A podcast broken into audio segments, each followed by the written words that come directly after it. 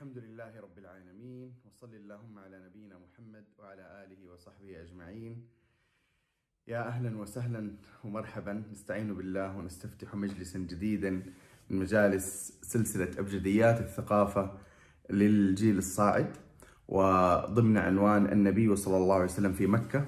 أخذنا حلقات متعددة في هذه السلسلة. واليوم آه، هذه الحلقة هي من الحلقات الأخيرة إن لم تكن آخر حلقة في هذا الجزء من السلسلة اللي هو النبي صلى الله عليه وسلم في مكة. آه، كنا في اللقاء السابق قد أخذنا آه، وفاة أبي طالب ووفاة خديجة وكيف أن النبي صلى الله عليه وسلم كان قد فقد بوفاتهما فقد شيئا كبيرا جدا. أما أبو طالب فقد فقد بفقده آه، حماية مهمة وكبيرة كانت تحول بينه وبين أذى قريش. وأما خديجة فقد فقد السند الداخلي فقد السند الداخلي آه، فقد الزوج المؤنس الذي كانت التي كانت آه، تسري عنه وتخفف عنه وكان إذا رجع من أذى قريش فكان معها في البيت. تمسح عنه التعب وتزيل عنه الأذى.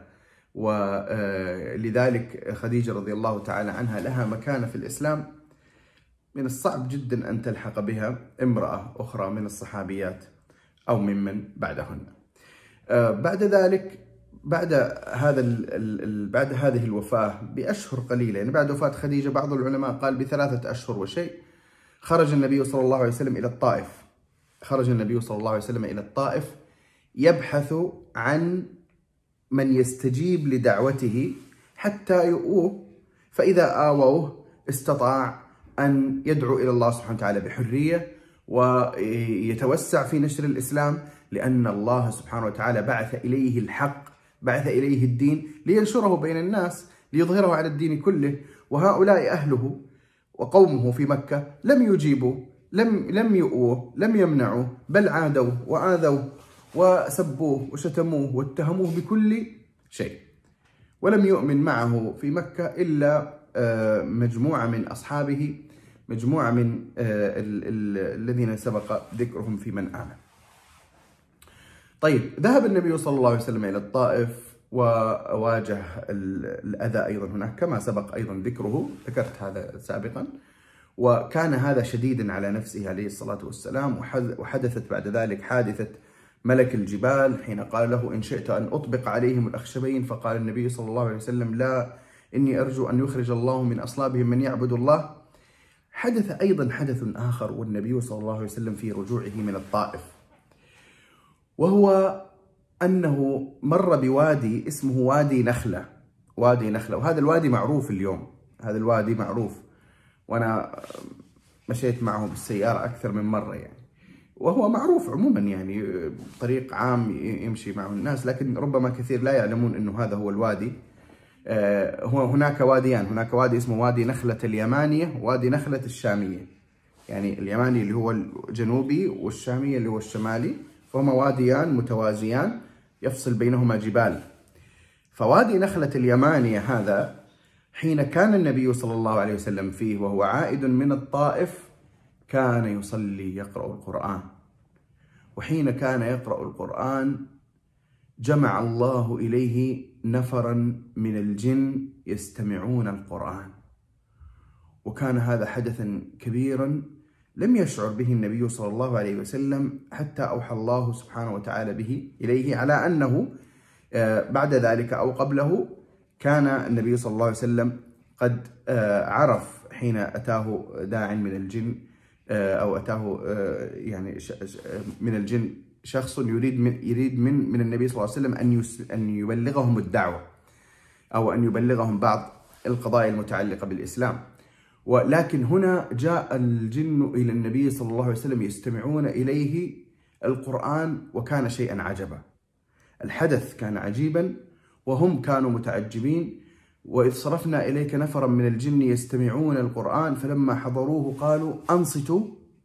فلما قضي ولوا إلى قومهم منذرين قالوا يا قومنا إنا سمعنا كتابا أنزل من بعد موسى مصدقا لما بين يديه يهدي إلى الحق وإلى طريق مستقيم. يا قومنا أجيبوا داعي الله وآمنوا به. وكذلك في سورة الجن قل أوحي إلي أنه استمع نفر من الجن يستمعون القرآن. فلما آه، قل أوحي إلي أنه استمع نفر من الجن قالوا إنا سمعنا قرآنا عجبا يهدي إلى الرشد فآمنا به ولن نشرك بربنا أحدا وأنه تعالى جد ربنا ما اتخذ صاحبة ولا ولدا إلى آخره. وهذا بلا شك فيه إناس للنبي صلى الله عليه وسلم أن أن قومك أولئك وإن كانوا قريبين منك في النسب ولكنهم جحدوا وكفروا إلا أن هذا ليس لأنك لا تملك الحق. ليس لأن الذي معك ليس هو الحق. انظر حتى الجن وهم الجن حين جاء منهم نفر بنفوس صادقة سمعوا منك القرآن فآمنوا. ليس فقط آمنوا وإنما انطلقوا إلى قومهم يبلغونهم ما سمعوا. يا قومنا أجيبوا داعي الله وآمنوا به يغفر لكم من ذنوبكم ويجركم من عذاب أليم. بعد ذلك رجع النبي صلى الله عليه وسلم إلى مكة ولم يمكث كثيرا حتى حدث أمر عظيم كبير جدا وهو الإسراء والمعراج. وكان في هذا تثبيتا عظيما للنبي صلى الله عليه وسلم وكان فيه آه، يعني رأى فيه النبي صلى الله عليه وسلم من آيات ربه الكبرى.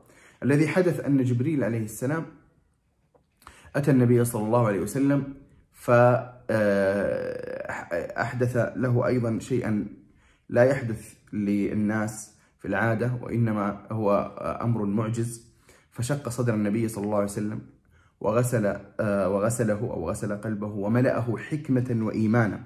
وهذه كلها أمور من الغيب نحن نؤمن بها ونعتقد أن الله سبحانه وتعالى على كل شيء قدير.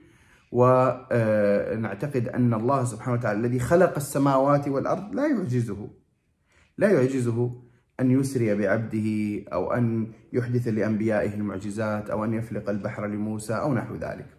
ثم أتى له بدابة تسمى البراق.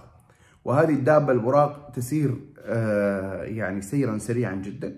فذهب النبي صلى الله عليه وسلم إلى من مكة إلى المسجد الأقصى. وقال الله سبحانه وتعالى سبحان الذي أسرى بعبده ليلا من المسجد الحرام إلى المسجد الأقصى الذي باركنا حوله لنريه من آياتنا. لنريه من آياتنا. وهذا هذا الإسراء إسراء عظيم. إسراء مهول. إسراء فيه من آيات الله سبحانه وتعالى. وفيه إثبات لأمور كثيرة. منها شرف المسجد الأقصى. وأنه بمبعث النبي صلى الله عليه وسلم صار النبي صلى الله عليه وسلم هو الوارث له. وهو المستحق له. لأنه ليس آه، أرضا تسجل آه، صك ملكية لفلان بن فلان وإنما هو مسجد لله سبحانه وتعالى يرثه المسلمون يرثه العابدون لله. إنما يعمر مساجد الله من آمن بالله واليوم الآخر. وأقام الصلاة وآتى الزكاة ولم يخش إلا الله فعسى أولئك أن يكونوا من المهتدين. وهذا الإثبات لشرف المسجد الأقصى آه، أيضا فيه أمر لطيف. أنت يعني أشار إليه الإمام ابن عاشور رحمه الله في التفسير فقال آه، طبعا شوف لو تلاحظوا المسجد الأقصى إيش معنى الأقصى؟ أي الأبعد الأبعد.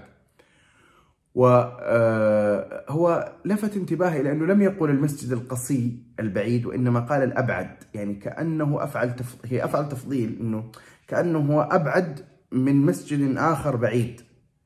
يعني المسجد الأقصى أي هو أقصى من مسجد آخر قصي أيضا بعيد أيضا.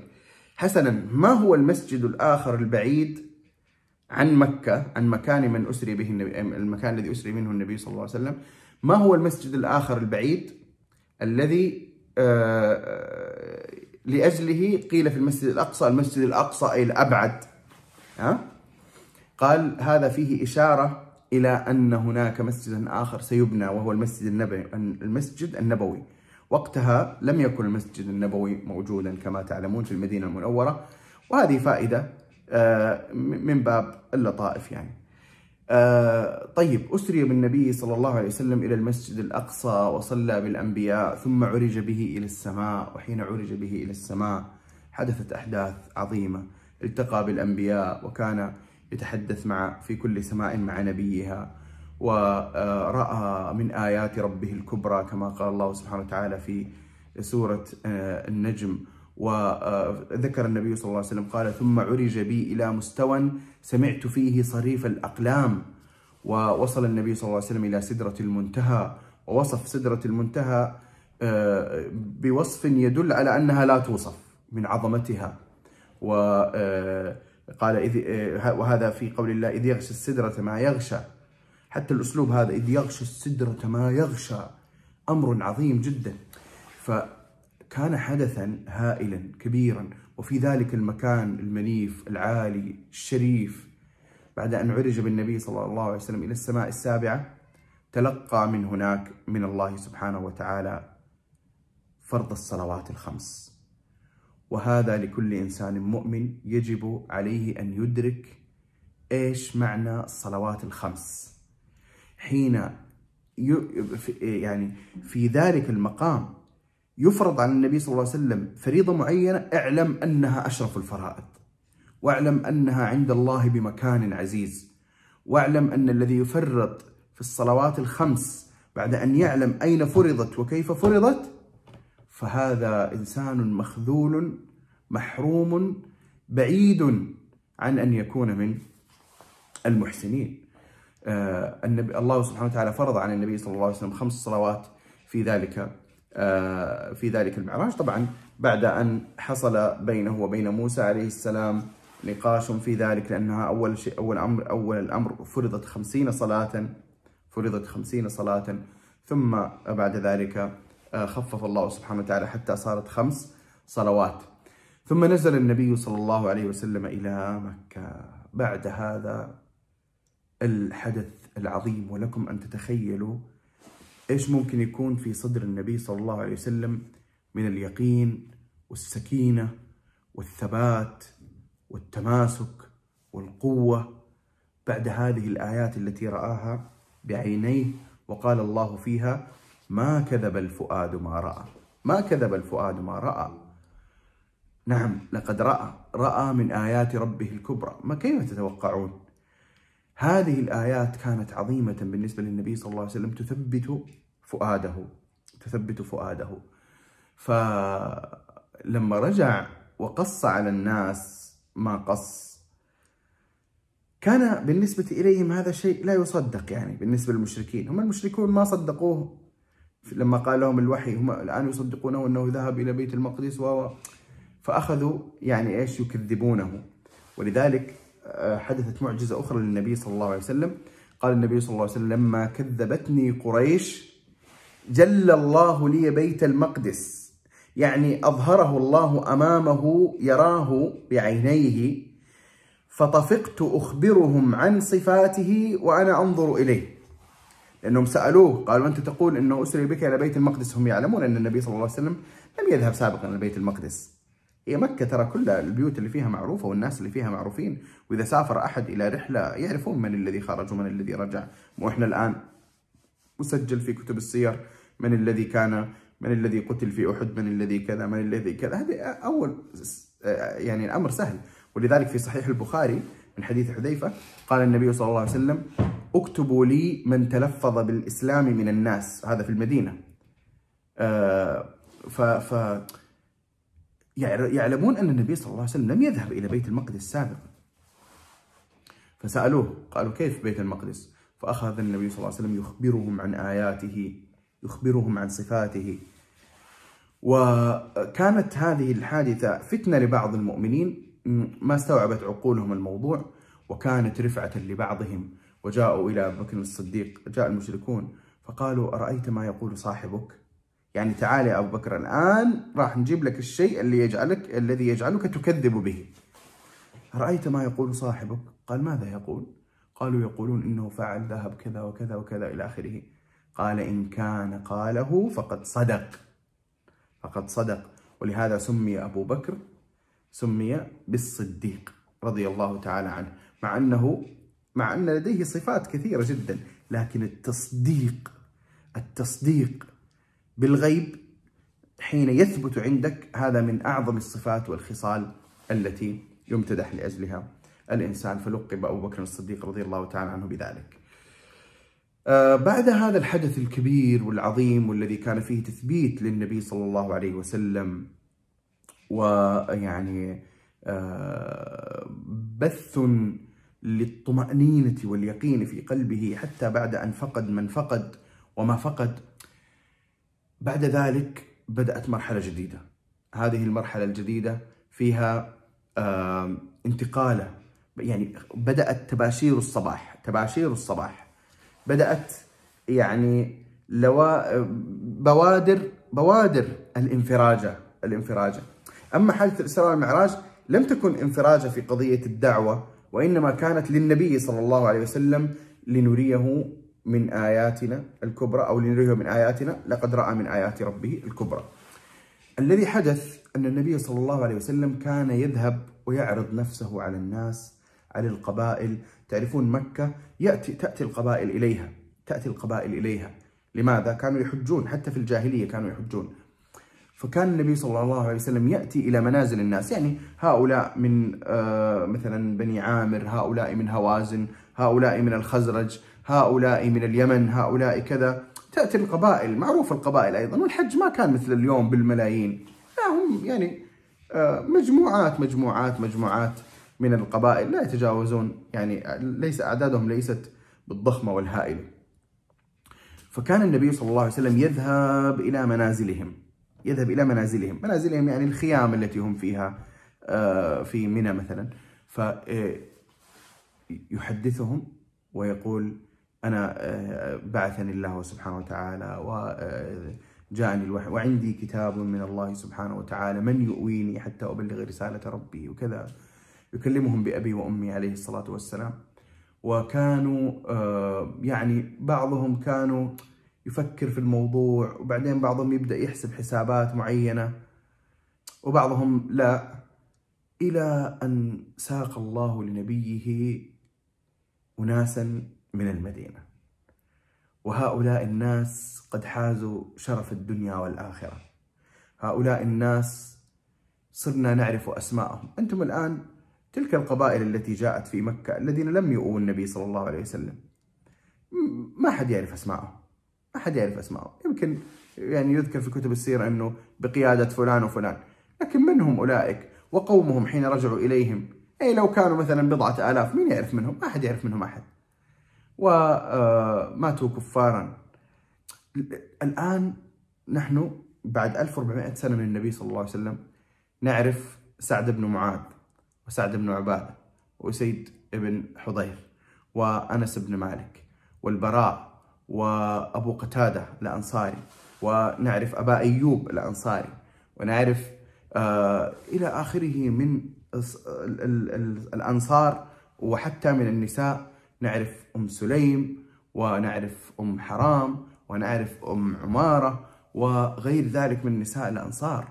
والأسماء كثيرة جدا وأنتم تعلمونها ونعرفهم آه، حتى من طريق الحديث النبوي. يعني مثلا أنتم تعرفون أبو سعيد الخدري من الحديث النبوي. ومثلا نعرف جابر بن عبد الله الأنصاري من الحديث النبوي. وعبادة بن الصامت نعرفه من الحديث النبوي ومن الأحداث أيضا. وكلهم نعرفهم من الأحداث كذلك. لاحظوا لاحظوا الله سبحانه وتعالى إيش قال لنبيه صلى الله عليه وسلم؟ قال وإنه لذكر لك ولقومك. هذا القرآن ذكر لك ولقومك شرف لك ولقومك. لكنهم ما يعقلون ما يعقلون.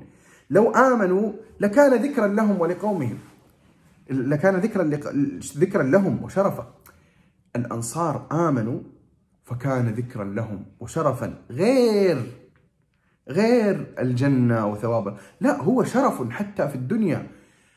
صرت نموذجا لأهل الإيمان. الله فوق سماواته الله بعزه وجلاله. ينزل فيك قرآنا يتلى إلى يوم القيامة. صار من الأنصار إنسان الله يأمر يقول للنبي صلى الله عليه وسلم اقرأ عليه القرآن. يعني لما جاء النبي صلى الله عليه وسلم إلى أبي بن كعب كما في الحديث الصحيح قال إن الله قد أمرني أن أقرأ عليك. فقال أبي بن كعب للنبي صلى الله عليه وسلم وسماني يعني الله سبحانه وتعالى قال اسمي ذكر اسمي انه إنه أقرأ عليك القرآن. إنه أقرأ القرآن على أبي بن كعب فقال النبي صلى الله عليه وسلم نعم. فبكى أبي بن كعب. بكى أبي بن كعب. والله سبحانه وتعالى يقول والذين تبوأوا قال والسابقون الأولون من المهاجرين والأنصار. والأنصار. والذين تبوأوا الدار والإيمان من قبلهم يحبون من هاجر إليهم. ولا يجدون في صدورهم حاجة مما أوتوا ويؤثرون على أنفسهم ولو كان بهم خصاصة. ونزل وأنزل الله آيات آه، تتلى في كتابه متعلقة برجال من الأنصار الذين آووا النبي صلى الله عليه وسلم. انظر شرف حمل الدين شرف نصرة النبي صلى الله عليه وسلم ونصرة دينه. قال الله سبحانه وتعالى من المؤمنين رجال صدقوا ما عاهدوا الله عليه فمنهم من قضى نحبه ومنهم من ينتظر وما بدلوا تبديلا. مين نزلت هذه الآية في من؟ نزلت هذه الآية في أنس بن النضر من الأنصار. ليش؟ أنس بن النضر كان ما شهد يوم بدر ما شهد يوم بدر ما حضر معركة بدر. وفي ناس من الصادقين المؤمنين لم يحضروا معركة بدر ليس مثل المعارك التي بعدها. تعرفون مثلا في غزوة تبوك كان غير مسموح التخلف تخلف ثلاثة لم يذهب ثلاثة من الصحابة فنزل فيهم قرآنا وهجرهم النبي صلى الله عليه وسلم و و و. أما بدر فما كانوا يظنون أصلا أن هناك قتال. قال النبي صلى الله عليه وسلم من كان ظهره حاضرا فليركب معنا أو فليأتي أو فل. يعني يلا اللي جاهز بس اللي في ناس مثلا تكون مزرعته بعيدة وخيله هناك وكان لسه يحتاج إنه مثلا تعرفوا مثلا مو جاهز ويبغى له تجهيز معين وربما يكون في فترة ف آه، أنس بن النضر لم يذهب إلى بدر. فلما رجع المسلمون وعرف بالذي حصل والمعركة ما قال الحمد لله أني ما كنت موجود معاكم ولا كان ممكن قتلت لا. قال لئن الله أشهدني قتال المشركين ليرين الله ما أصنع. يعني أعاهد الله أن إذا حصل قتال آخر مع أولئك الذين كذبوا الرسول صلى الله عليه وسلم أعاهدك يا ربي أن ترى صنيعي فلا أصنعن صنيعا عظيما ولا أثبتن ثباتا كبيرا ولا أنكلن بهم ولا أحامين عن نبيك وعن دينك.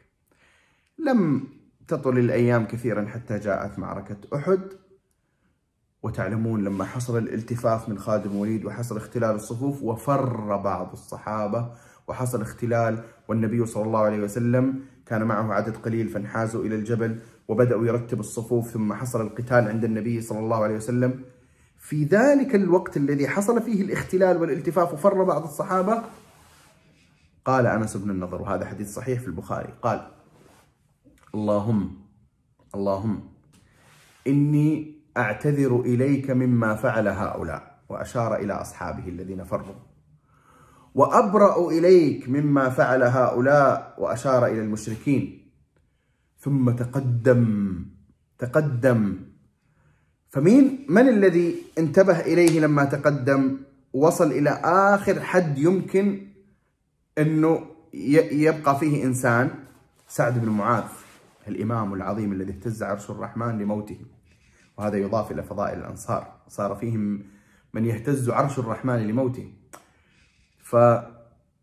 فتقدم فقال سعد بن معاذ لأنس بن النضر يا أنس انتبه لا يقتطعك القوم لا يقتطعك القوم انتبه يعني إذا تقدمت أكثر فراح يلتفون عليك أنت وخلاص يصير ما في أحد خلفك يقدر يدافع عنك. فيا أنس بن النضر انتبه. معنى معنى الكلام يعني. فقال أنس واها لريح الجنة. إني لأجد ريحها دون أحد. إني لأجد ريحها دون أحد. ثم تقدم فقاتل حتى قتل وبعد المعركة لم يعرفه أحد. ما عرفوه. يعني في إنسان هو عبارة عن جثة مضروبة من الوجه إلى أخمص القدمين كلها ضربات. سيوف رماح أسهم كله كله. ما في ما يعني ملامح ما في. ما في ملامح. غير أنه الخيول ممكن تكون داسته أصلا. فلم تعرفه إلا أخته ببنانه بإصبعه. آه نزل فيه قول الله سبحانه وتعالى من المؤمنين رجال صدقوا ما عاهدوا الله عليه. لما قال عاهد الله فقال لئن أشهدني الله قتال المشركين ليرين الله ما أصنع. صدق عهده مع الله سبحانه وتعالى. هؤلاء الأنصار أنا هذا كل كل الشواهد هذه ذكرتها لماذا؟ هذه الآن الشواهد لم أذكرها. حتى ننتقل إلى السيرة المدنية. لا هذه الشواهد ذكرتها حتى أقول لكم حتى أقول لكم معنى قول الله وإنه لذكر لك ولقومك شرف لك ولقومك. هؤلاء الذين آمنوا من الأنصار وحملوا رسالة النبي صلى الله عليه وسلم ودافعوا عنه كان هذا الشرف لهم في الدنيا والآخرة. ونحن اليوم نحن اليوم يمكن أن نأخذ هذا المعنى العام فنقول فنقول في هذا الزمن الذي فيه الاضطرابات والانتكاسات والتذبذب والضعف والإعراض ويعني كثير من التقلبات والإشكالات في هذا الزمن من يثبت ومن يحمل هم الإسلام ومن يتعلم دين الله سبحانه وتعالى ثم يحافظ عليه ويبلغه للناس ويحاول أن يصلح ما استطاع ويدافع عن الإسلام وعن شريعته يدافع عن ثوابته بكل ما يستطيع من الحجة والبيان والإقناع ويتعلم يتعلم ويتعلم حتى يعلم وينشر ويثبت ويبرهن للناس ويرد الضالين إلى الحق ها؟ ويستمر على ذلك. يؤمل له ويرجى له أن يأخذ بقبس من الأجور التي جعلها الله سبحانه وتعالى لأولئك الناس الأوائل الذين حملوا هم الإسلام ونشروه في وقت كان الناس آه، معرضين. عن ذلك.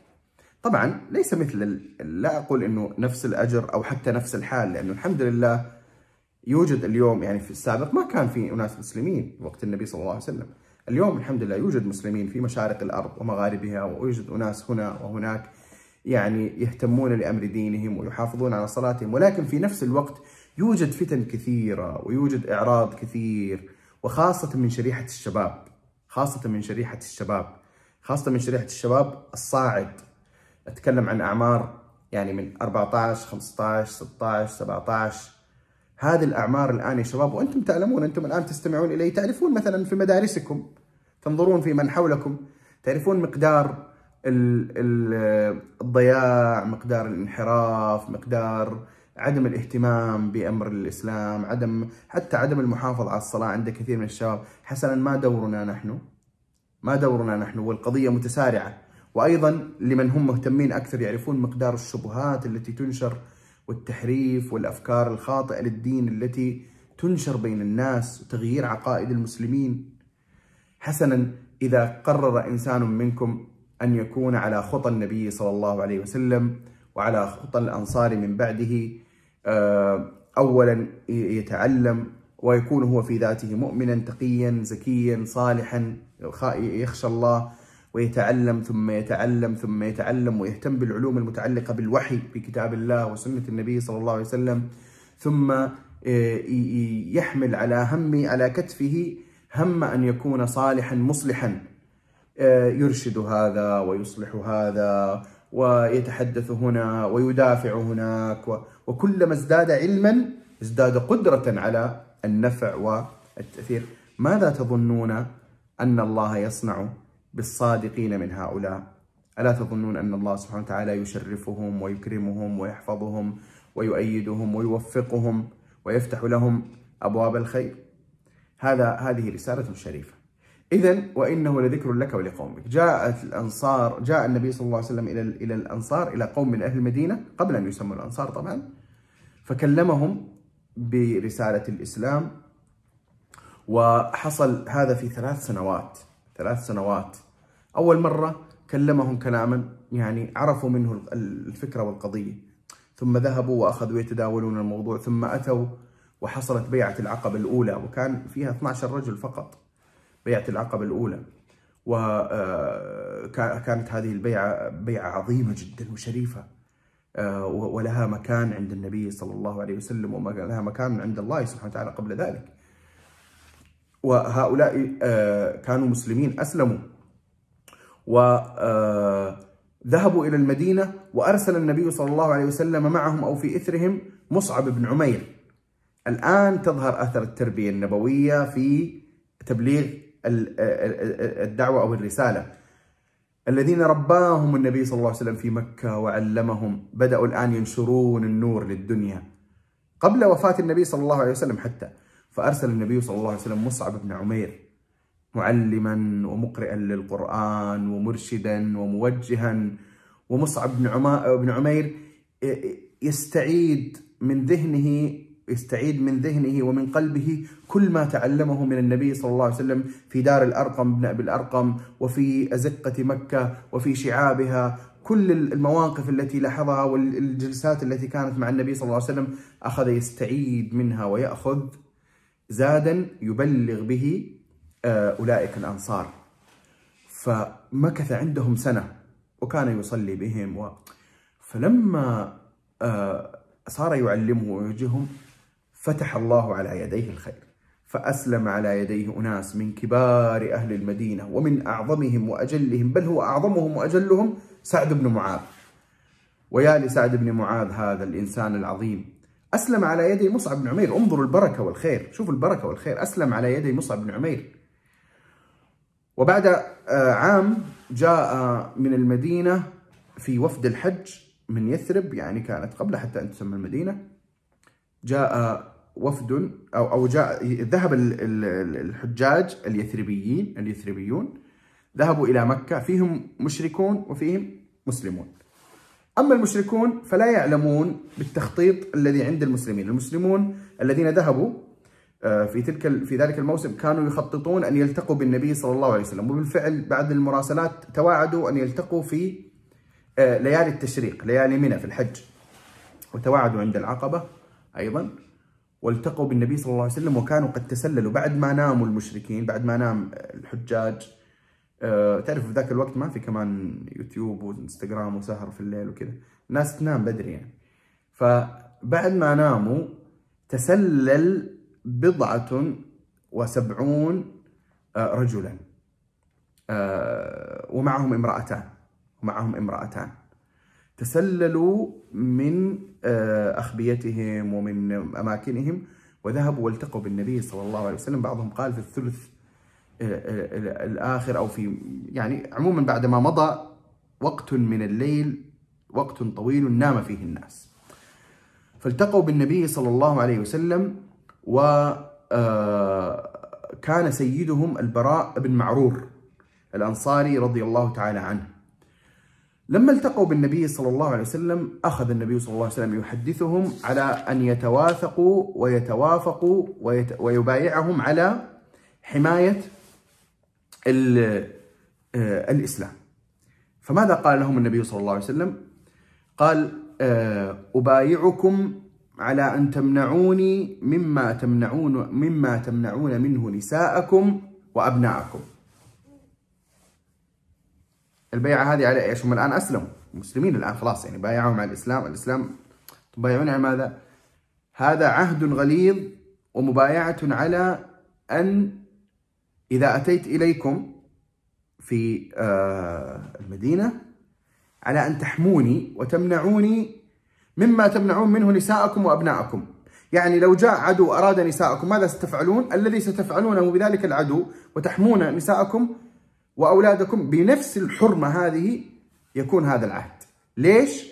حتى يبلغ رسالة الله ويكون الدين عزيزا فقال البراء بن معرور وقد أخذ بيده قال والذي بعثك بالحق نبيا لنمنعنك مما نمنع منه أزورنا عوراتنا أخص خص ما يخصنا نمنعك يا رسول الله صلى الله عليه وسلم نساءنا نمنعك مما نمنع نساءنا وعوراتنا وأخص أمورنا. ف ثم قال البراء قال فبايعنا يا رسول الله فبايعنا يا رسول الله. فنحن والله أبناء الحروب وأهل الحلقة ورثناها كابرا عن كابر. يعني يا رسول الله ليس فقط أنه نحن سنمنعك بل بايعنا يا رسول الله فنحن أهل لأن نحمي الدين حماية حقيقية وأن نمنعك منعا حقيقيا. من أن يصل إليك أحد. قبل ما يبايعه النبي صلى الله عليه وسلم آه، ويبايع البقية قام أبو الهيثم أبو الهيثم بن التيهان.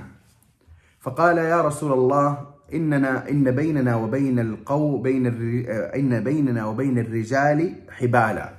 يقصد اليهود. حبالا يعني عهود. جيد؟ أو صلة يعني. وإنا قاط ليس صلة بيننا صلة بيننا صلة وعلاقة و و و وإنا قاطعوها. فهل عسيت إن نحن فعلنا ذلك ثم أظهرك الله أن ترجع إلى قومك وتدعنا؟ إنه قبل ما نبايعك يا رسول الله يا رسول الله إحنا ترى إذا بايعناك الآن راح تصير مشكلة في ال في ال في ال في هذا الجزء من الكوكب. وراح تصير علينا مشكلة كبيرة. طيب يا رسول الله إذا إحنا بايعناك ونصرناك وبعدين الحمد لله أظهر الله دينك بعد ما تنتهي المشكلات. هل سترجع إلى مكة إلى قومك وتتركنا؟ أو ستكون معنا يا رسول الله؟ فقال النبي صلى الله عليه وسلم بل الدم الدم والهدم الهدم. الدم الدم والهدم. هذه جملة من الجمل العظيمة جدا البليغة التي تدل على أنه إيه، أنا معكم في السلم والحرب في الرخاء والشدة وما إلى ذلك. و حصل حصل بذلك المبايعة والعهد والميثاق بين الصحابة رضوان الله تعالى عليهم من الأنصار وبين النبي صلى الله عليه وسلم وبذلك لم يبقى إلا انتظار الأمر الإلهي بالهجرة النبوية. وكان النبي صلى الله عليه وسلم قد قال لأبي بكر إنه أرجو أن يؤذن لي وكان أبو بكر قد حبس نفسه عن النبي صلى الله عليه وسلم. وبدأ المسلمون يهاجرون إلى المدينة قبل النبي صلى الله عليه وسلم لأن الآن دار المدينة جاهزة لهم مستعدة لهم قلبا وقالبا بكل شيء بكل ما يستطيعون. هي جاهزة لتلقي رسالة الإسلام ولحمايتها وبالفعل أرشد النبي صلى الله عليه وسلم أصحابه إلى الهجرة فبدأوا يهاجرون يهاجرون يهاجرون شيئا فشيئا شيئا فشيئا.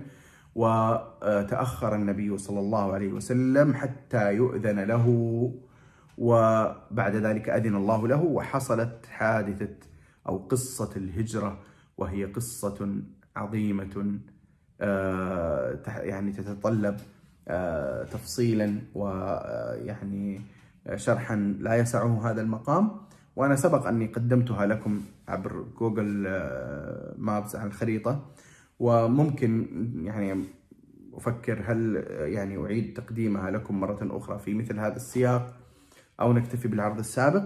على أي حال شكر الله لكم حضوركم وشكر الله لكم استماعكم. ومثل هذه القصص أرجو أن ما تكون هي مجرد قصص وإنما يعني آه، تكون سببا لأنه نحن نست... يعني نقتدي ونتأسى ويعني آه، نستلهم الدروس والعبر. وأسأل الله سبحانه وتعالى بأسمائه الحسنى وصفاته العلى أن يجعلكم مباركين أينما كنتم.